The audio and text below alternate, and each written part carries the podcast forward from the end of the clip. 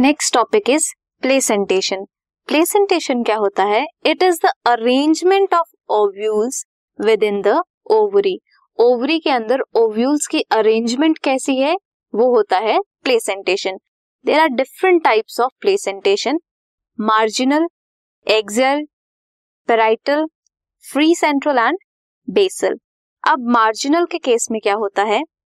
Placenta एक ridge form करता है.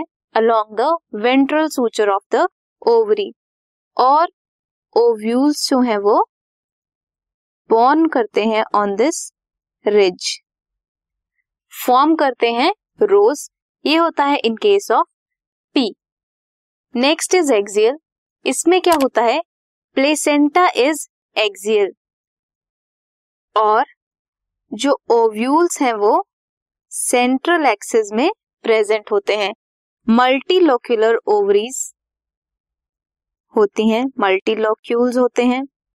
ये होता है in case of China rose lemon and tomato in case of parietal जो ओव्यूल्स होते हैं, वो इनर वॉल पे होते हैं।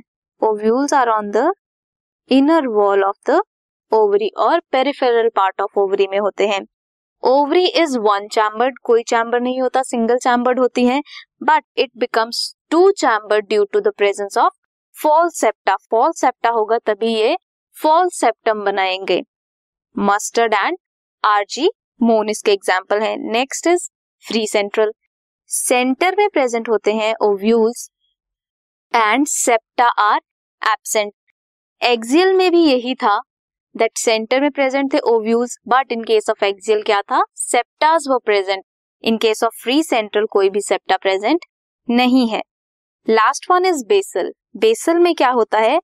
प्लेसेंटा डेवलप करता है from the at the base of the ovary a single ovule is attach to it basal का एग्ज़ाम्पल है sunflower and marigold free central का एग्ज़ाम्पल है primrose and dianthus